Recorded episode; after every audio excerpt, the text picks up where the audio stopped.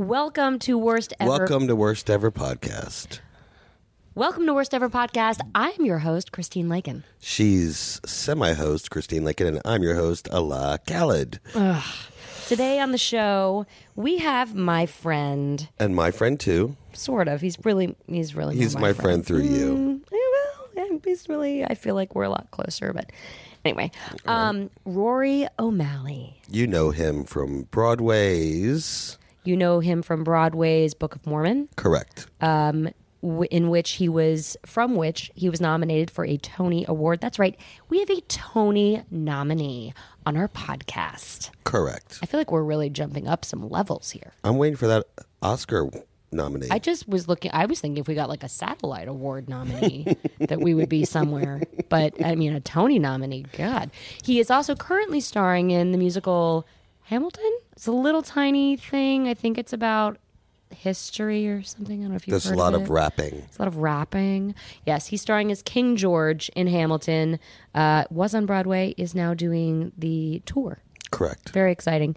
You might also know him from Partners, which was a show he was on with Kelsey Grammer for a while. That's right. But I know Rory from way back in the day, back when we were just two hopeful kids at the Falcon Theater in Burbank. And we're going to get into this and a lot of other funny stories um, about kind of our youth. And unfortunately, I'm not even in the room for this. No, I think fortunately you were not in the room. for this. Unfortunately, I'm in Chicago. I have to say, I kind of feel like it was almost better this way because, you know, A, you didn't eat my food, uh, and B, we could cut you out. Like, we just put you on mute sometimes. I don't know if That's you knew weird that. because I put you on mute a lot of times while I was ordering vodka sodas. So many vodka sodas. I'm really sorry. To our listeners, I apologize right now. He's drunk and more annoying than usual. All right, let's Enjoy get the to Rory. podcast. Yeah, Enjoy it. En- yeah, well. The worst moments of our life. Hey, girl. Hey, that's bad. Uh, so, speaking of like worst ever experiences, That is the worst ever. I don't feel so good. And that was my worst audition ever. How bad can it be? when we feel that pain is best served funny. Will you order me another cocktail? Vodka. It's a Tito's soda lime. Thank you. Who's he talking to? Who, are you at the hotel bar? I am. Ugh. Welcome to the podcast. You are Thank listening to Worst Ever Podcast. My name is Christine Lakin. And I'm Allah Khaled. He is currently via satellite from Chicago at, satellite. At a bar where he's ordering Tito's and lime at three in the afternoon. Tito's and soda with Okay, lime. great. Um, we're doing something a little different this week. Uh, uh, Allah had to be in Chicago, so we are attempting to do this via satellite. He's very That's correct. excited about it. Um, but I am actually in person in studio with, as always, Stephen Ray Morris and the lovely, the talented, the amazing, and my friend Rory O'Malley.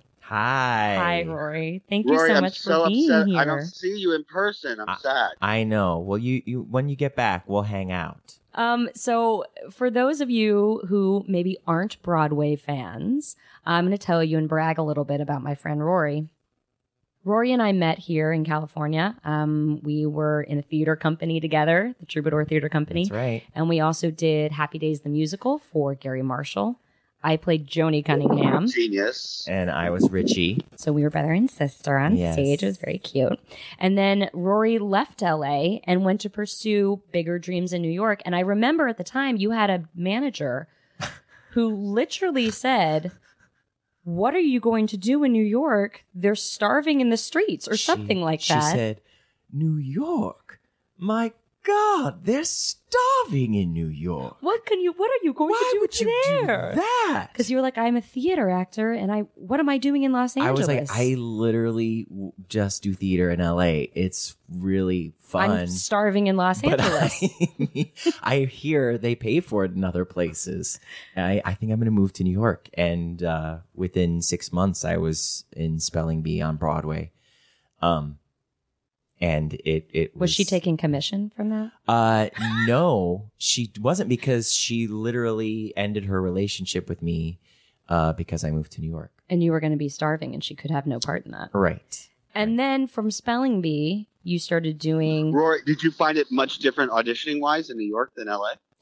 Yeah, No, it's it's very different in New York, especially New York theater, because you, you know there's cattle calls in a way that L.A. maybe for some commercials has, but like for Broadway shows, the cattle calls are like a hundred people at 7 a.m. trying to get into an audition, and they have 16 or 32 measures that they um that they have to like do in front of a casting director and and figure out if if they're good enough to be in the show and so you have people waiting outside the building just to get into the audition room at like 6 a.m um it's it's crazy. I remember my first audition in new york. I was so horrible that uh, you know i was waiting for hours outside the audition room. I get in there i sing the song. It was for hairspray on broadway. I was like, I'm gonna show up and be in this show. And I sang and the casting director went, Wow, that was loud. and I said, Thank you. Bye now. Bye now. And I did not get to be in hairspray. but you you did get cast in some workshops for a new musical. Mm. And at the time, like, sorry, it's my dog. At the time, were you like, this is, I mean, it was a pretty big workshop, obviously, with Yeah. the creators. Do you want to tell people what it was? Yeah, I was sitting at my temp job uh, at a financial firm. I, I was sitting at my desk, and my agent in New York called and said that the writers of South Park were working on a new musical, and nobody knew what it was about. But I knew what it was about because my when I when I moved from LA to New York, I stopped in Utah where my cousin lives, and my cousin Danny, who's in real estate, not in the business, said, dude, when you get to New York, you gotta look into this Mormon musical I read about on the internet. way. He did. He, he said he printed out a piece of paper. He was like, "This is the guys who write South Park, Matt and Trey. They're writing this musical about Mormons. You'd be perfect for it, dude." Oh I was like, God. "Okay, Danny. Well, you don't like get through the Lincoln Tunnel and say I would like to be in this musical. Thank you." Right. And a year later, after being, you know, a, a temp at this financial firm, my agent calls and says that Matt and Trey are writing a new musical. It's top secret. And uh, I was had been asked to be a part of the ensemble with no other qualifications other than the fact that I could sing and I was the whitest person who ever walked the planet. So but you how did looked- they know you? How did they know you? Well, because of a bunch of those failed cattle call auditions, I went into uh, Carrie Gardner, who worked, who was the casting director for Mormon and was the casting director for The Roundabout. I had auditioned and not gotten the part many, many times for a year. Worst auditions ever. Yes, And then they basically turned into yeah, a hey, would you come like do this reading thing yeah, where you get paid for for those of you who've never done a musical reading. I've done Yeah. lots of them. yeah. Um, where the musicals haven't actually gone to Broadway.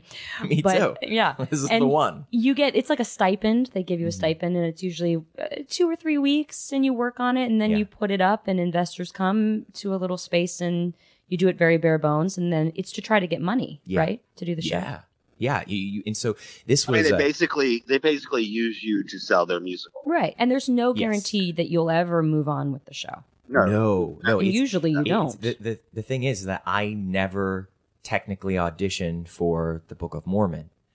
However, there was a three year process of writing it, which were three readings and two workshops, which were, let's face it, those were the auditions. Right. You know, if they didn't want me to do it, they wouldn't ask me to come back. So it was n- not an audition, but it was also the most Intense. strenuous, intense audition of my life that Yeah. lasted three years. And then you sang, um, you sang a really pivotal song in that show. Um, I'm sure a lot of people would remember this, no matter what incarnation of the Book of Mormon you have seen. But you originated the role on Broadway and Yes. sang the song Turn It "Turn Off. It Off," Yes. which I, is so funny. And yeah, ho- I mean, yeah. just- Elder McKinley. When I, I, I, when I started with the show, I was in the ensemble, and uh, I had one bit in the opening number, "Hello," where I just kept hitting the doorbell passive aggressively as a passive aggressive Mormon, and they were like, "Oh, that kid's funny," and let's give him a line in the next reading. Let's make him Oh. the head of the the mission. And so the next time we did a reading, all of a sudden I had this little scene. And then the next reading, all of a sudden there was a song there called Turn It Off. And then the workshop, the next time there was a verse in Turn It Off where my character was a openly closeted gay man. Right. Who was like, it's okay that you're gay, just turn it off. you Right. know?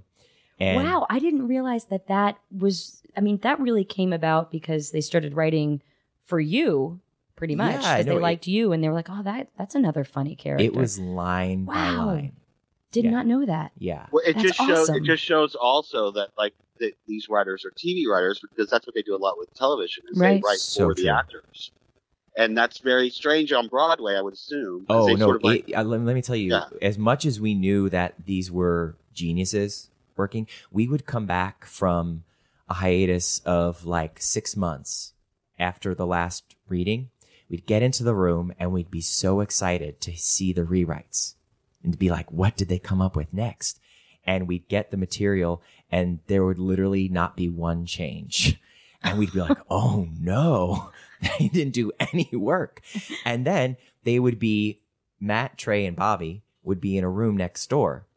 And while we relearned all the stuff that we had done six months before, they were writing, Like revising. I believe. They were doing something because, and then they would come out and show us after a day of writing the funniest song we'd ever heard, you know? Wow. and and was like that's not how it's done on Broadway. On Broadway, it's like oh, it takes all these months, but for these TV writers, they're used to producing an episode in five days. Oh, and that's how they do South Park. Too. yeah, I so mean- like they don't.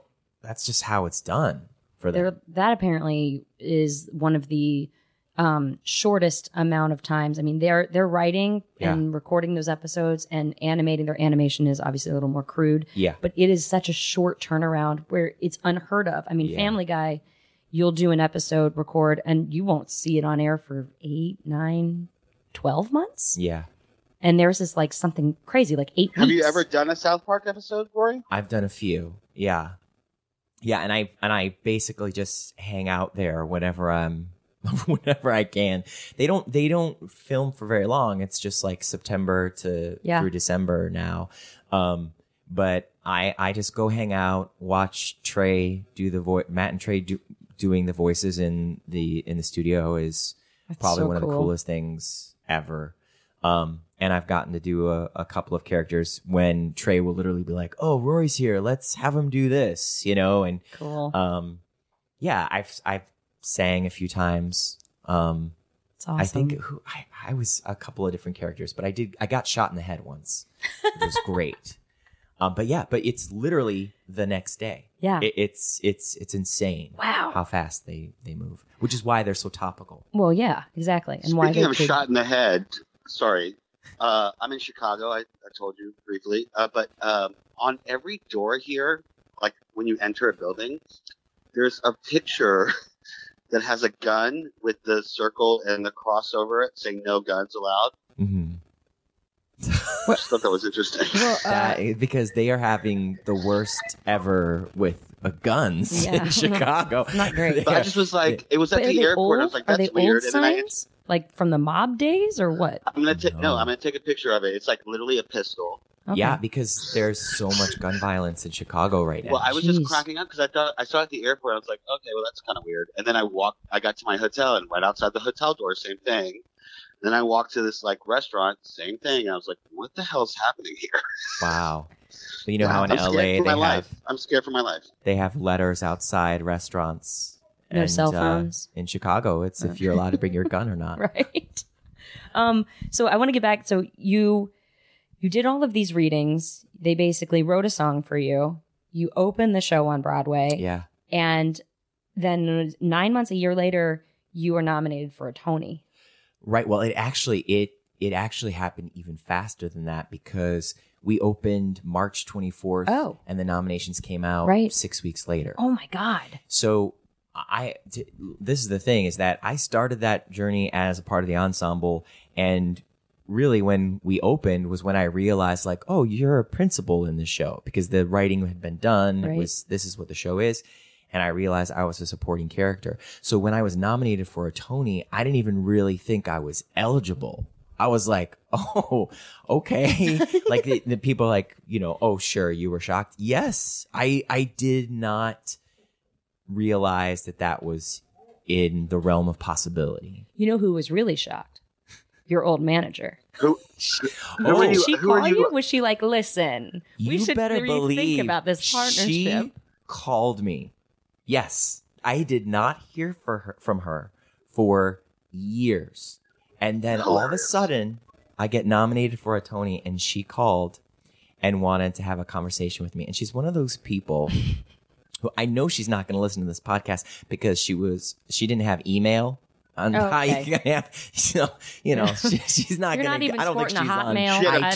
don't know. Yeah. she fax you things? She faxed me things. I'm not kidding. Oh, I, I, we, I could do a whole hour on on that manager, and Oh, Christine knows God. it. Um, but she called and and she left this whole message, and she she start. You know, she's one of those people that would leave a message, and it's like they're having a conversation with somebody else, and you called them. Oh, Do you know what I mean? like, like I, like I'm bothering her by letting my voicemail record this conversation that she's been having, and she had a full conversation with me, and I didn't call her back, and I felt I feel I I had to talk with with uh, my husband about it, and I said. I don't know if I can let this woman get wrapped up in my life again. I don't. Yeah, You And know? she kind of she made it very clear that you were going to starve in the streets of New York, Right. and she was she was washing her Right. hands of you. Yeah, yeah. and I then had- you know, and I had to like, I actually. I mean, had she to- pretty much said you were going to live in the gutter. She Yeah. did. Yeah. Oh yeah, yeah. No, oh, I mean, and she used to when when I lived in L.A. before I moved to New York. She would we would go to to dinner and and to movies, and she would it would be like these long nights. And I realized we we were just friends, and I am actually I am very grateful to her to be honest because she got me my first job at the Falcon. Like the reason that I know you yeah, is because I I had a, a manager who sent me out on auditions, and I didn't know what I was doing in LA. Well, and Rory, like I said, Rory and I, we got to be really close when we did Happy Days the musical, and um, it was actually it was such a blast. Joey McIntyre, for Yeah. those of you who watch Hollywood Darlings and maybe Return of the Mac, Joey McIntyre was our Fonzie in one of these That incarnations. which, which is that really like I I had to double check that that was happening. That you had a show and, then Joey has had a show. Isn't I it was funny? like, well, what are our parents from Happy Days doing? the, the, the oh, I just saw Fred Applegate. He was You he did. plays um Pete Holmes' father on yes, Crashing. yes, I saw that. I saw that. Um, uh, yeah. it's it's a small, small world. Yeah. Uh, but there was a moment. So I have to tell this story because it was one of the funniest things that has ever happened to me on stage. And you know, live theater is just ripe when something goes wrong. Oh boy, does it go totally wrong. yeah. Um, so there was a jukebox, basically this large jukebox set, and It was like the band was on top of it. It Yeah. was like the band was on top of the jukebox.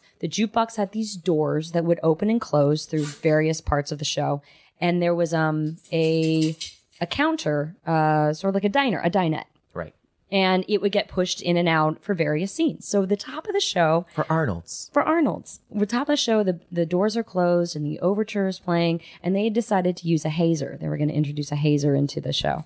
And so we're all backstage getting ready to, you know, Sunday, Monday, happy days. Right. And the, the, the jukebox doors open and we burst out in our 50s gear and we're Sunday, Monday, and we're doing all of our, you know, Lindy hop steps and there's haze and it's beautiful. right? Welcome to Wisconsin, Welcome to everyone. Wisconsin, exactly.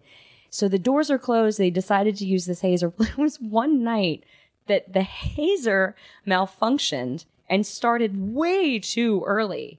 Oh, and We're all in there, it was becoming like a hot in, box locked in. in this jukebox backstage. Like it, We're was- being gassed. like it was so smoky.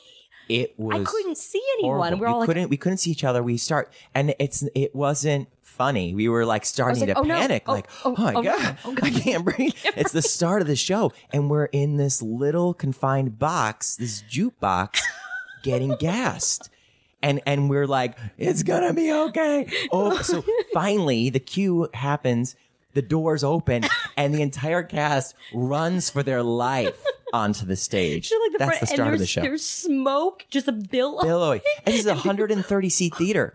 The entire The theater, the Falcon. is, is gassed. Everything is it's so we're fanning. it's about the fog now. It's awful. the fog came into Milwaukee. Yeah. and it it took lives. But then I can't stop laughing because it's just the dumbest thing that's ever happened. And I'm looking at Rory and we're all just trying to sing and get through the song. Everyone's and laughing. I am I am crying. There are tears in my eyes. And, And I just I'm remember looking Rory looking at me and you had to sing something. I had to sing the whole opening. I was the jerk pl- playing Richie who had to be like, Hi, everybody. Welcome to the show. This is my sister. Here's my parents. Here's my girlfriend. And and here is the Fonz. So like everyone else is just kind of like All the laughing. exposition. Nobody was even looking at the audience. They were all looking upstage because they couldn't conceal their laughter. While I am, it looks like I'm sobbing because I'm laughing so hard on the inside that I Oh just my start God. crying. You know, like when you can't laugh, so you just start crying. How crying. long does it?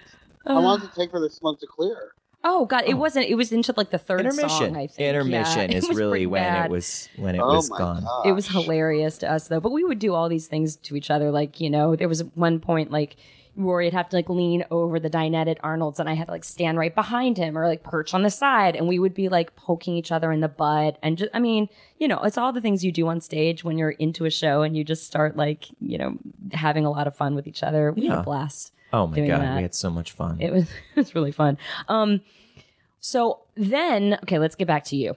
Um so you you get this Tony nomination. You're ecstatic, surprised, Mhm. and Wait, then all hold the on a second. all the on- on- Toniness on- starts to happen. yeah. Wait, who are you up against, by the way? Um, I was up against. I mean, I was up against uh two uh wonderful actors from the Scottsboro Boys, uh, which had which had closed. I was up against an actor in Anything Goes, and I was up against John Larroquette from Night Court, who was in How to Succeed in Business Without Really Trying with Daniel Radcliffe. Right. Okay, so you're thinking so when this all Well, first of all, when I found out that day, I called my mom to tell her in Cleveland Mm-hmm. at her at her work at her accounting job where she's, you know, not a part of the business. She Yep. does not. I told her, and she said, "Oh my God, are you sure? How how do you know?" Well, don't tell anyone until we verify it. She was like so floored that this had happened. She just wanted to get more sources to Information. confirm it because Because she, your mom thought you were going to live in the gutter as well. Absolutely. Oh, my mom Yeah. would, you know, that ship had already sailed. She had, she Yeah. had raised a son to never be able to feed himself. Um, and no, yeah, it, so yeah, it was crazy. It just was so unexpected.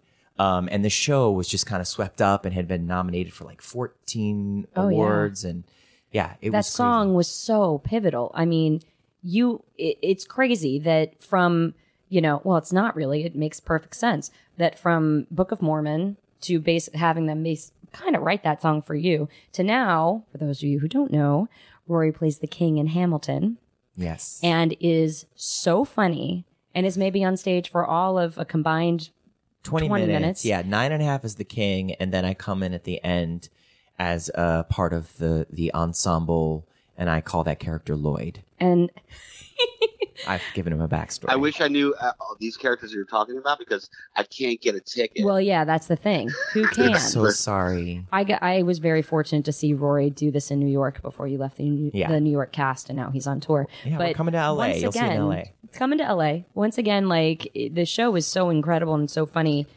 and, and, and wonderful. Um, and you are the highlight. I mean, you are such a highlight. You need you uh, you need comedic relief, and I Well, think that's why you're he- you're so memorable in it. And, and Rory, you're obviously a comedic genius when it comes to musicality and everything. I mean, just you have that. You you you know what you're doing on stage. Obviously, it's like amazing. Thank And you. I I read an article saying that you did Belle. and uh, okay, so what was that? okay. And how did that happen? Oh well, th- I've been working on that since I was um, 11. Um, I uh, was obsessed with Beauty and the Beast, and the opening number of Beauty and the Beast was just like the most glorious, wonderful thing to me ever. And I remember go my mom taking me and my cousin Katie to see it at Westgate Mall. I remember what it made me feel like. I remember seeing it for the first time too. Very No, visceral. It, it was it, it it changed my life, and that opening number was you know, it, it just was astounding to me. So I was an only child in Cleveland. I used to, I had no friends. Um, I was just, you know, a pasty, husky gay boy, uh, who, who sang musicals by himself in his basement. So I would have to play all the parts. So I, uh, did every character in Beauty and the Beast, the opening number, That's Belle amazing. yeah and i i've i've realized that that's really stayed with me so i've I, i've performed that um you can find that on youtube I'm- oh my I'm sure. gosh. We need we'll put that link up. No, Yeah. it's genius. It the whole thing is genius. And so, like, you go to the producers of it was some event. I, forgive me, I can't remember it was what for it the covenant house yeah Okay, so yeah, so for Covenant House, and then you say, "I'm going to do Belle." I, like, I'm going to do the opening number, well and I'm playing all the characters. I okay mean, yes. How no does- they thought i was insane. Um what what happened was is that they wanted me to sing you'll be back the song from hamilton. And it was like during the tonys for hamilton so they we couldn't really get permission because they wanted to keep everything on the stage and not have any you know other performances of it off the stage. And uh i said well i do have this other Do you idea have this ditty that I perform in my basement? yeah. And they literally thought I was crazy, which I, I, I am. So they were right. Um, but it was a childhood dream come true. And I got to sing it with a full orchestra. It was. Oh it my was God, glorious. that's amazing. Oh, yeah. It was so much I, fun. I mean, it really is. It's like coming full circle. yeah. Um, okay, so let's get back to the Tonys. Keep talking about this. Yeah. Um, so you're having all the Tony stuff happen, and it's like Yeah. a whirlwind. There's luncheons and photo shoots, yes. A lot of dry cleaning. so much dry cleaning, so many outfits. Yes. And then you get to the night of the Tonys, Yeah. and you're there, and you go with Gerald, Yeah. and you're sitting there. Is now what's going through your head? Are you thinking to yourself? Are you starting to hype yourself and be like, actually, I might have a shot? I mean, Or were you still like, are are they sure?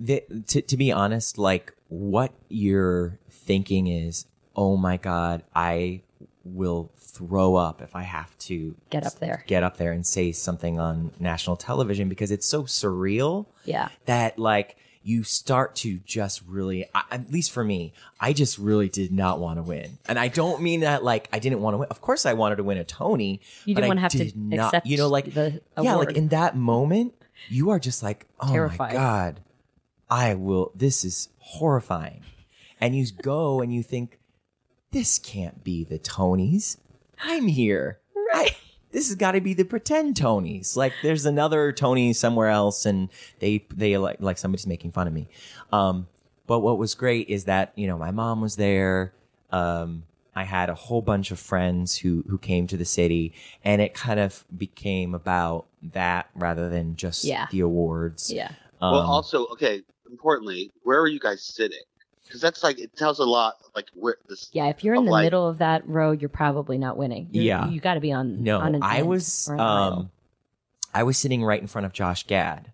Um, it was like Andrew Rannells, Oh, then me on the aisle, and and then uh, we were all on the aisle, but it was Oh. like Andrew in front of me, then and then Josh behind me, and then Nikki was three or four rows behind us. Oh. and she's the one who won. So so um, I don't know. I don't. Whoever plans that doesn't really know who's gonna win. I Oh, then think. They- forget it's, it. It's, it's like basically who they think maybe, but Got she's the one who won. And when when Nikki won, I I don't remember a more exciting moment of Mormon than that moment Mm-hmm. because it was about her and it was so thrilling and she gave this beautiful speech and then I think my category was like one or two after that and my mom was up in the balcony because Okay. you you basically like have to pay thousands of dollars if you want more than your one Right. guest Right. which was my husband Gerald, who was my boyfriend at the time. But I knew I needed him next to me, and I was right because um, when they they announced my category, Brooke Shields uh, presented. It's very fresh in my mind. Um, she I love her furniture. Yes. Um, so wonderful. Uh, great glasses too. Um, she, uh, she said John Larroquette and the camera that was on me started physically coming closer and closer to me. And, you know, I'm putting on my smile face and clapping and the cameraman just keeps zooming in closer and closer. I was like, I'm happy. I, I, I, I'm thrilled for this man. Like, I didn't know why here. It was just because he was trying to get out of someone's way. But I oh. literally thought they were like, you lost. Now show us your gratitude. You know, like I was like, We're gonna get it out of you. You're really upset, aren't yeah, you? Yeah, like I was like, I, I better not crack, you know, I better, oh and God, you're just, funny. you, I- you don't even know what you're thinking. But Yeah. at that moment, you know, it's the end of something. Yeah. You know, like you, you've gone through a lot of these things. I'd already lost him at the drama desks, you know, like Oh. you go through all the, like you, you go through a lot of these little hurdles very, very quickly. And it's a wonderful experience, but it's not just that you lost. It's like, that's over Yeah. that is the last moment of That what's going to come from this. Right. And, uh, you know, for the rest of the show, you're just kind of like soaking that in Mhm. and letting and being like, okay, you know, I made the most of this moment and I'm proud of myself. But I was so glad that Gerald, my husband, was sitting next to me and not my mom because my mom would have been like, it's okay, honey. You know, I'm proud of you. You Oh, win the Tony of my heart. You know, like Right, things like right, that, like yeah. what moms are supposed to say. Right. Whereas Gerald turned to me and said, I'm sorry, but I don't date losers. and literally, that's when I knew I had to marry him Yeah. because he's not an actor, he's not a performer. And he, it's the perfect, it's the perfect story of, of, of an example of why our relationship works and why he keeps me grounded Yeah. is that in that moment, he was like, "You're at the Tony Awards, buddy. Yeah. Make sure you get over yourself." you know, Real like, quick. Yeah, Because there's probably a shrimp buffet in yeah, our future. Yeah, and I think that he knew, like, of course, if you if you are excited about something that you've dreamt about your whole life, you're Mhm. there. You want to have the most of that experience. Of course, you want to win, but he never let me. Be Like, sad about not winning. Yeah, Yeah. for a second, literally not for a second. Yeah. Well, I, I'm gonna make you sad a little bit. You Oh. should have won, dude. Well, I appreciate that, but luckily, I saw Mr. John Larroquette perform in How to Succeed, and he was phenomenal. So, Well, I feel like that, and that really kind of lessens the blow. You know, if you if you're up for a role or up for an award, yeah, and then you don't win, but then you see the performance of the person who does, yes, and you're like, oh, but they are quite good. Oh, Yeah. I'm really That's happy to be in that company. No, I feel that way. But if they're bad, then I get really. Oh, yeah. It's like, No, come would suck. on. No, here's here's how I look at it. He came from a zero role, cre- literally helped create the role just by being who he is. He gets nominated for a Tony, and then they fucking bust his balls, and he loses. they're busting my balls. Yeah. Um, So you know, you're gonna have to you're gonna have to get a Tony out of at some point because it's gonna make me nuts. look, I at, at this point, like, I got to be the king out of it, and uh, that Yeah. is a that's to me that's reward enough. So is this a tour or what, what are you on right? Yeah, I was I did it in New York for the last year. So you took over for Jonathan Groff. I took over for Jonathan Groff. I was the first person to come into the original cast, and it, that was that's a whole other story. oh man. Um, because I was doing another Broadway show that that fell apart three weeks into rehearsals, and uh, that was the Nerds show, right? yeah, yeah. That that might be the the worst Broadway story ever So wait, go tell us a little about that. because I was doing this this new musical. I was living in L.A. Right, Right. you were pregnant at the time. Yep. and I I you guys got- had decided to move back here. Yes. We were, And- we- Gerald and I got married. We were, you know, we're like family track. Let's get more space, live in Los Angeles. And, uh, I got this email. I was sitting in a Starbucks with Josh Gad and it said, you are going, uh, there's an offer for you to play Bill Gates in a new musical comedy called Nerds. And I was like, what is this? And Josh was like, I read about it. You have to do it. So I, all of a sudden, a month or two after really settling down in Los Angeles, my husband, a real person, has a job. I go to, to New York to start rehearsals for this new Broadway musical that was opening the same season as Hamilton. We're three weeks into rehearsal and the lead producer walks in and says, everyone go home. An investor dropped out. we will not be opening on Broadway this season. And it was it was an episode of Smash, Oh. fully. And like, how many more weeks did you have until opening? We were going to be moving. We were going to be moving into the theater like a week later. Oh, wow. We were when that producer walked in and said that we had just finished staging the finale, where we were singing "Live Your Dreams." Oh, hi, producer. What are you doing here? And no then he way. ruined our dreams. Go and pack. yeah, yeah, exactly. Exactly. So it, it was crazy. But what happened was, is it, it, it, it sucked. It was awful. And, and not like it was sad for me, but you know, the writers, the people Is who this worked on that show. Revenge of the Nerds or just Nerds? No, No, it was about nerds. Bill It was Gates. about Bill Gates and Steve Jobs.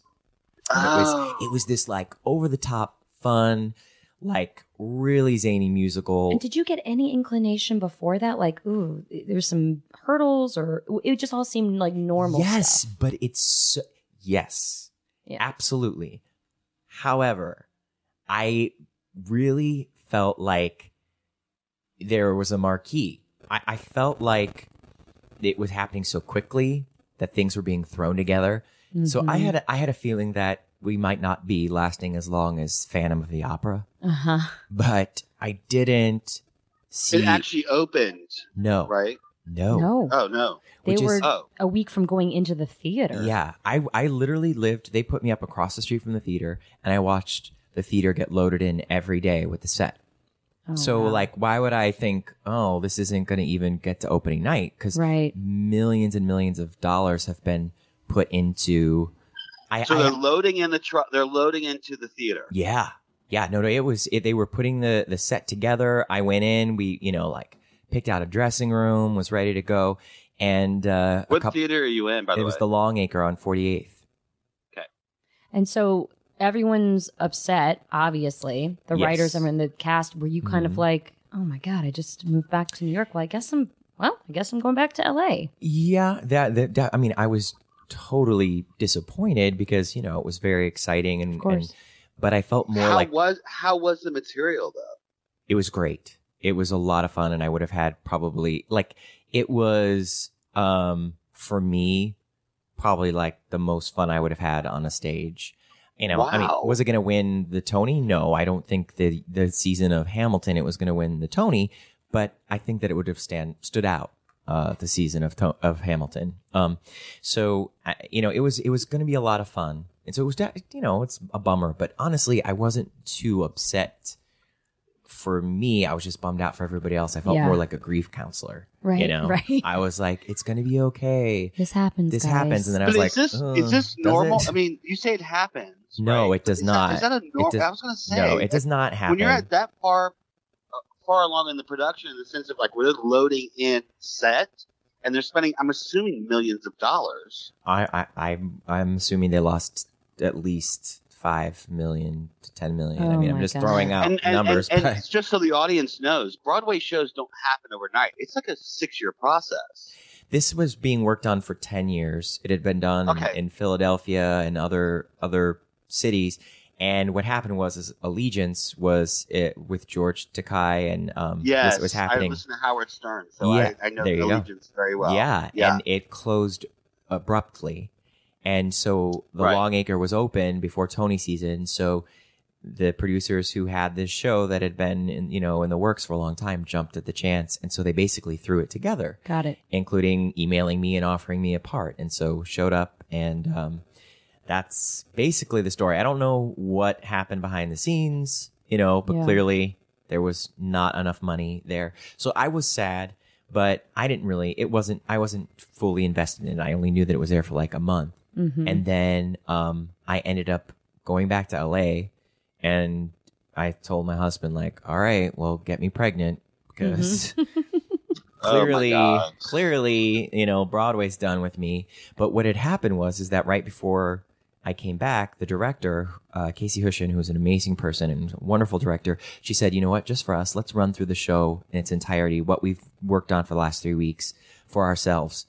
and we'll invite you know people who worked on the show, designers, and you know we Kind need of give you guys yeah a run. Yes. Yeah. Well, just to be able to say goodbye to it and some Yeah. have some, some closure instead of literally what we were told, like just leave. right. It's like no, we came back the next day, we grieved, and uh, we were able to run through the show. So we run through the show, and then I went back to LA, and two days later, my agent called and said But hold on, hold on, stop. I'm Yeah. sorry. You run through the show in front of an audience? we ran through the show for ourselves. So Okay, we ba- but, but okay. I, I I- I have a question. I, Yeah. I just need to know. What, do we know why it didn't happen? no, they didn't have the money. So like an investor dropped out or something. But I don't really Oh, know. Okay. So, Okay. you know, at the end of the day, they just didn't have the money. Maybe somebody that he thought was going to give him a certain amount of money fell through. It just didn't happen. So somebody messed up. That's basically what it is at the end of the day, but we don't know the full story and I don't really care to find out. I just, So I want to I want to Nancy Grace this. yeah, you go for out. it, but don't tell me about it. It's not. I don't want to know. But, but um, so what happened was is that we, we we did this run through, and then I went back to LA, and I was like, all right, Gerald, get me pregnant. I don't care about Broadway anymore. And um, my agent called two days after I got back and said, Rory, would you consider going back to Broadway? And I said, Oh no, I don't think so. I'm so heartbroken after what just happened. I don't think I could do it. Mm-hmm. And she said, Well, what if it's for the king in Hamilton? and I said, I'm at LAX. I'm on the red eye. Um, and she said, Do you need to talk with I'll your see you tomorrow." husband? And I said, No, I'll text him. I'll text him when I get Had there. Have you seen the show at that point? I saw the show off Broadway at the public and knew it was the greatest thing oh I'd wow, ever seen. you saw it. Oh okay. I went to college You with. Leslie Odom, who won the Tony for playing Burr. So he got me tickets in at, when it was at the public, and I I truly thought it was the greatest piece of theater I'd ever seen. And I saw Brian I Darcy wouldn't know because I can't get a ticket. I know one day, One day. All right, one day. Um, I'll see. A, I'll see a high school production once it's released. There you go.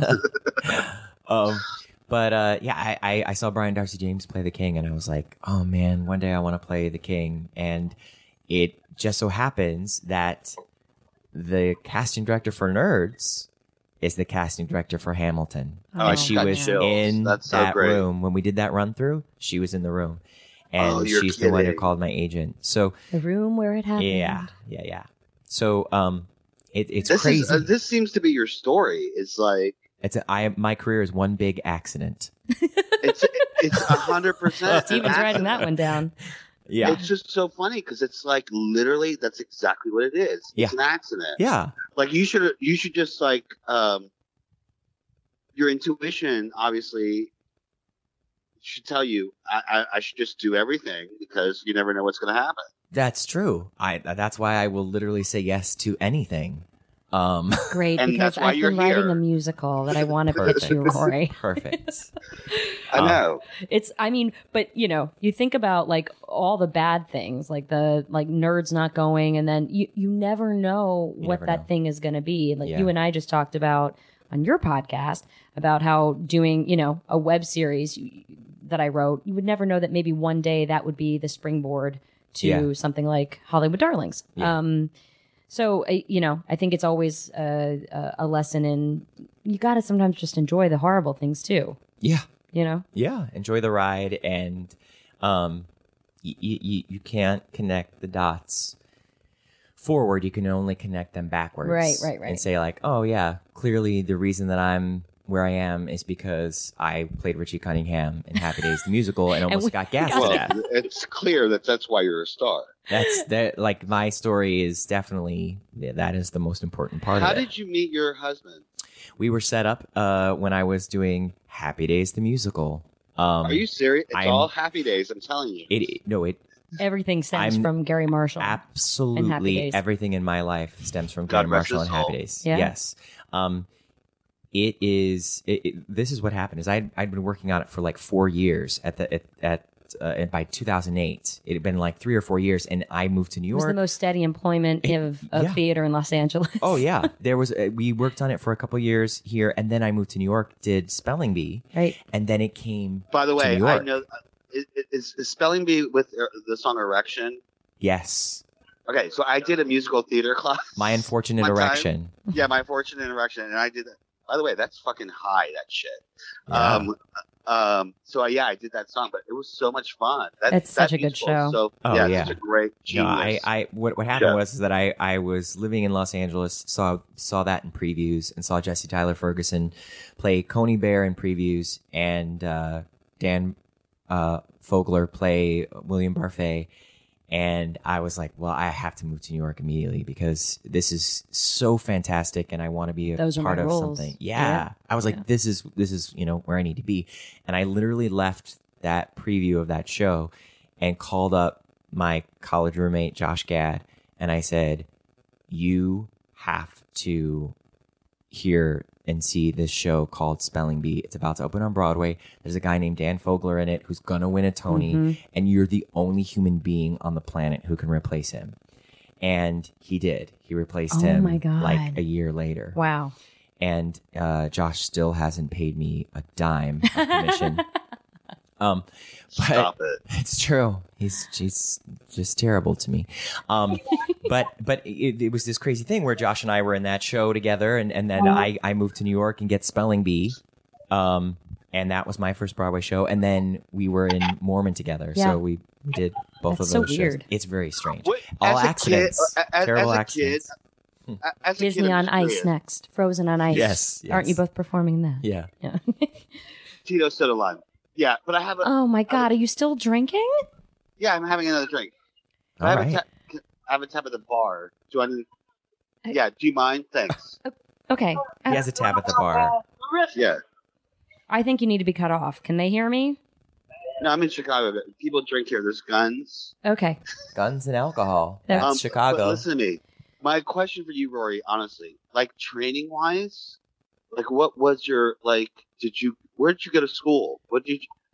I went to Carnegie Mellon in Pittsburgh, uh, and I oh, went. so you went to major to music or what? I went. I actually didn't audition for any musical theater schools um, because I couldn't dance, and I thought, well, I'm not going to go to musical theater school. I'm not a dancer. I'll just learn how to act and sing on top of that and see what happens. You're a mover. I'm a mover, for God's sakes. Well, uh, I got to Carnegie Mellon and I started studying voice with a teacher privately on uh, from the musical theater department. And she had another student who was in my class who was in musical theater and acting, and his name was Josh Groban. And Oh, Shut yeah. up. yeah, and so he left uh, school in our first semester. Don't know whatever happened to that guy. Yeah. Um, Probably in a gutter. yeah, probably with my manager. In New York. Yeah. In New York. Starving. Um, so I ended up taking his spot in the musical theater program after he left, Wow. and was forced to take dance classes, including tap, which I was terrible at and got a D. I hated tap too because I went to Horrible. musical theater school too, yeah, and that's the one class I hated was oh, tap. I got a D. D, the worst grade I've ever gotten. And uh, so the day when I was, remember, I was doing all those musical theater or uh, the, Flap, flap, yes, flap, flap, ball change, flap, flap, flap, ball flap, change. flap. Yeah, no, it's it. it's maddening. It's really hard. And the day that um, the South Park guys told me at one of the end of our readings that they were going to turn turn it off into a tap, Tap number, number. right. they said, uh, "So you, do you tap?" And I was like, "Yes, I am basically saving Savion Glover. I am a total tapper." Who I worked with, by the way. Oh wow, yeah, no, he's Yeah. the best. Um, and I, Just gonna get a broom and sweep up all the names you're dropping over there. yeah, a yeah, yeah. Well, that's what I do, sweetheart. Just get over it. Get this man another vodka tonic. Um, It's soda. so With a lime. sorry. I am so Yeah. sorry. This is why I didn't keep my job as bartender. I could never keep Yeah, the drinks all straight. Um, but yeah, so so then uh, I ended up tap dancing on a Broadway Oh stage, and the only reason I could do Thank it is you. because Josh Groban became a star. Right. If you think about it, God, another accident, another, another damn accident. accident. I have no idea why I have work. Like everything I will about tell my you career is a why. mistake. No, I'll tell you why. Because you, A, have a beautiful voice, Thank you. and B, you're very funny, and C, you look like apple pie.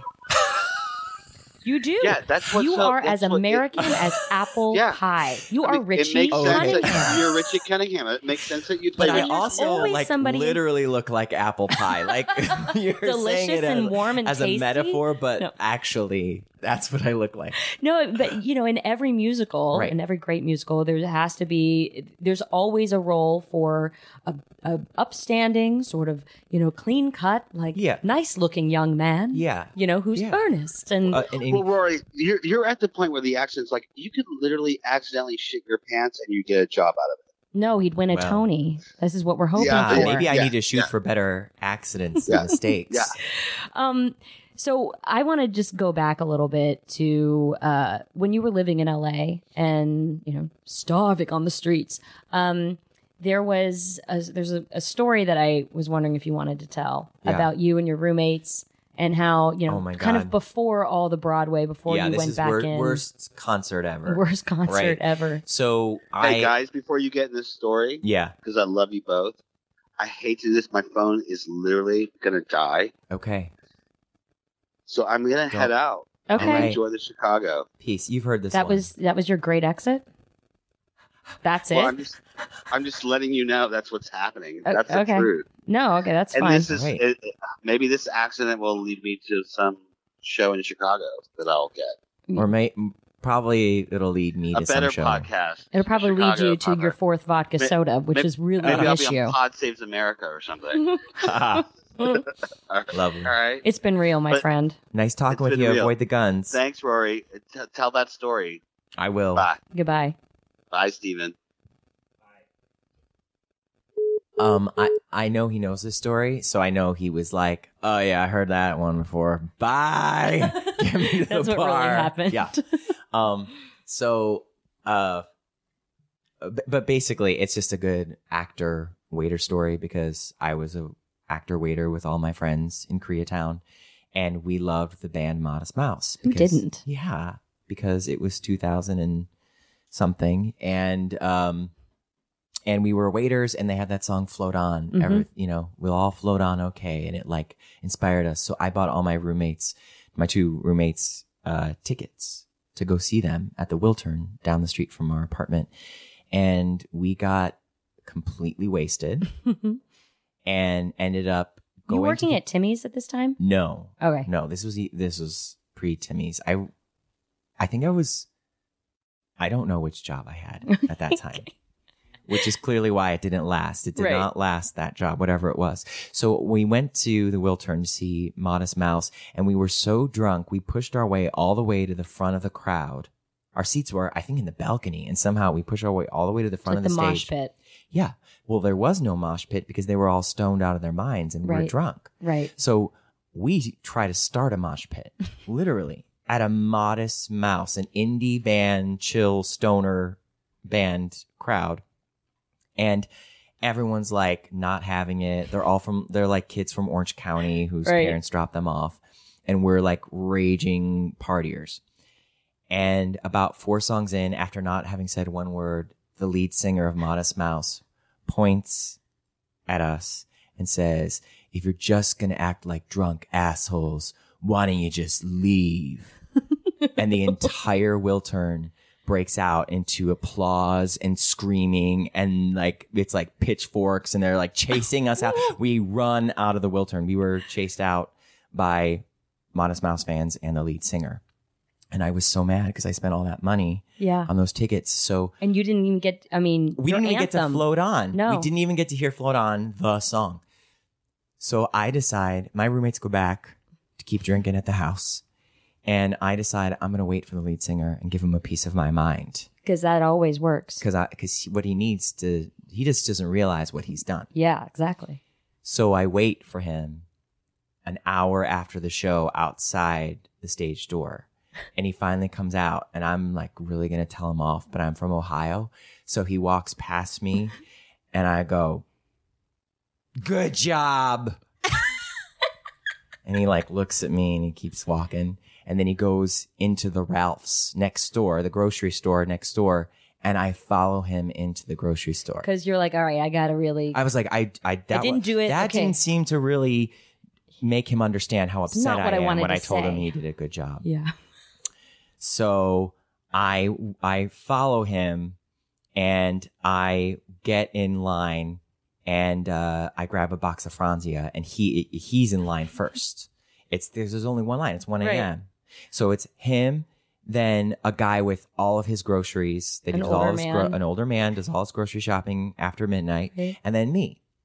And I'm like, yeah, I'm gonna tell this guy off. You know, when I after I buy this box of Franzia, I'll tell him. And uh, the guy with all the groceries says to me, "Oh, do you only have that box of Franzia? Why don't you go ahead?" And I was like, "Thank you, kind sir." I go in front of the guy with all the groceries, and Mister Modest Mouse turns to me and says, "Did you just cut in line in front of that guy to be closer to me?" Oh, because he, you know, I was the one who told him good job. I was like, no, I did not, Mr. Modest Mouse. Excuse me, sir. And I'm like, did you, did I cut in front of you or did you let me go in front of you? And the guy's like, I told you to go. I was like, thank you. Thank you. Mind your own business, Mr. Modest Mouse. and Mr. Modest Mouse says, uh, I'd like Marlboro Lights. And that's when I was like, my drunk thinking, I was like, you know what? I know how to get this guy back. And I go, I'll be paying for those cigarettes. And he's like, dude. And as soon as it came out of my mouth, I was like, that's the opposite of getting him back. But It's the I was, opposite of telling him. yeah. off, and I, and. I, and he was like, dude, you, you do not have to buy me the cigarettes. Don't buy me cigarettes. And I was like, no, I am buying you these cigarettes. And you know, when you're drunk and you're thinking like, this is This is the way to do it. yeah. yeah. And I was like, I'm buying you those cigarettes. And he goes, no, no, dude. I was like, this is my Ralph's, buddy. This is my store. And he goes, okay. I said, do you have a discount card? Cause I do. I don't think so. These are, cigarettes are being bought by me. And he's like, all right. And he goes, two cartons of Marlboro Lights, please. Oh, Which is like God. way more than I made in a shift Oh yeah. At wherever place I was fired from at Ugh. that time. And uh, I bought the lead singer of Modest Mouse, who kicked me out of his concert that night, two cartons of Marlboro Lights To tell him off. to tell him off. But I say that I think in my way, I did get him back because I don't know if he knows this, but smoking is terrible for you. Terrible. It's so bad for you. And I think he's Way to to go, have some Rory. trouble down that the was line. like passive, passive. Mm. I'm reverse playing psychology, the long game, aggressive. Christine. Yeah. It's the Mhm. long game. No, definitely. Yeah. Definitely. Take that, Mr. Modest Mouse. But yeah, that was my worst concert ever. Oh god, I feel like it's more maybe of a worst worst telling off. It's the worst Yeah, tell that's off true. ever. It's That's just really awful on several true. levels. That's that's how a Midwesterner really gets oh back at somebody. god, you'll always be apple pie to me. See, that's it. It always comes back to that. I'm not gonna have a headshot anymore when I go on auditions. I'm just gonna give pictures of apple pie. There you go. There you go. That's my career. Rory, thank you so much for being on the podcast. It's Thank such a pleasure and such a delight to have you I here. adore you, and I'm so happy to be on this podcast. And Tell uh, can you tell our listeners where they can find you on social? yeah, absolutely. I'm on Twitter at Rory O'Malley. I'm on Instagram at Mr. Rory O'Malley because I'm more formal on Instagram, Yeah, I guess. Um, and uh, yeah, on on Facebook as well. You know, um, I'm I'm always tweeting about Hamilton musicals. Uh, And you have a lot of other Broadway stars. If you're a Broadway fan, you'd want to check out your podcast. My podcast, wonderful. You're you should be my PR person. No problem. Um, yeah, I have a I have a podcast called Living the Dream, and I talk to a lot of folks in theater and in show business about the ups and downs of the business and uh, their crazy stories about how they got to where they are. It's awesome. Um, and you can also see if you're in the San Francisco area, you can see Rory playing Yes, the King the right King now in in Hamilton. Hamilton. And then you'll be coming to Los Angeles Yes, I'll be in Los Angeles starting in August and here till the end of the year. at the Pantages. Make sure you got your tickets already because there was Yeah. a line around the block. Yeah, It's crazy. Yeah. Thank you so much for being here. thanks for having Um, me. we will be back next week with an all new podcast. So make sure you guys check it out. You can subscribe to us. That would be awesome. Thanks, guys, for listening. See you next week. Bye. Big thanks to Rory O'Malley for that awesome interview. And you can find Rory on Twitter at Rory O'Malley or on Instagram at Mr. Rory O'Malley. I think he's a little more formal on Instagram. So um, you can find me, as always, at Yo Lakin, Yo Lakin on all social media. And me at Alec Led. I don't. What's my Instagram? Oh my God. we have literally got to sit down and have like a lesson about things. I don't. Yeah, I don't know. If it. you post one more GD um, video or picture of me without makeup on, I'm going to sue you. Okay. Um, anyways, what is my Instagram? I literally don't know. It is it Alec Led? Yeah, I'm at Al- Alec Led all the way around. I don't follow you. Okay. And uh, check out Stephen Ray Morris at Stephen Ray Morris, our amazing producer and engineer. If you have anything you would like to share with us, um, maybe a story um, or a worst, you know, tale that happened to you, you can email us at worsteverpodcast at gmail.com. And you never know, we might call you, talk to you about it on air, or maybe even um, read your story on the air. So, And you can follow us on Twitter at worsteverpc. Or on Instagram at Worst Ever Podcast. Yeah. Whatever. Bye. Bye.